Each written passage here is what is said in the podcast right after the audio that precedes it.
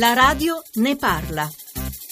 Mi chiamo Giuliano, telefono da Ravenna. Prendo lo spunto da articoli pressoché quotidiani che parlano dei giovani che non lavorano e che non studiano. Perché ora qui nelle zone balneari trovi giovani che provengono da tutto il mondo per venire a lavorare qui? Allora vorrei capire, vorrei andare a fondo alla questione. È perché il giovane italiano non si sente portato a fare attività poco qualificate, oppure c'è qualcos'altro? Gradirei che venisse fatta una trasmissione su questo argomento. Aggiungo solo una cosa: perché allora i giovani italiani vanno a fare i lavapiatti a Londra e magari non vanno a fare i lavapiatti d'estate nelle pizzerie che sono a migliaia della riviera? Ecco, punto interrogativo. Grazie e buongiorno.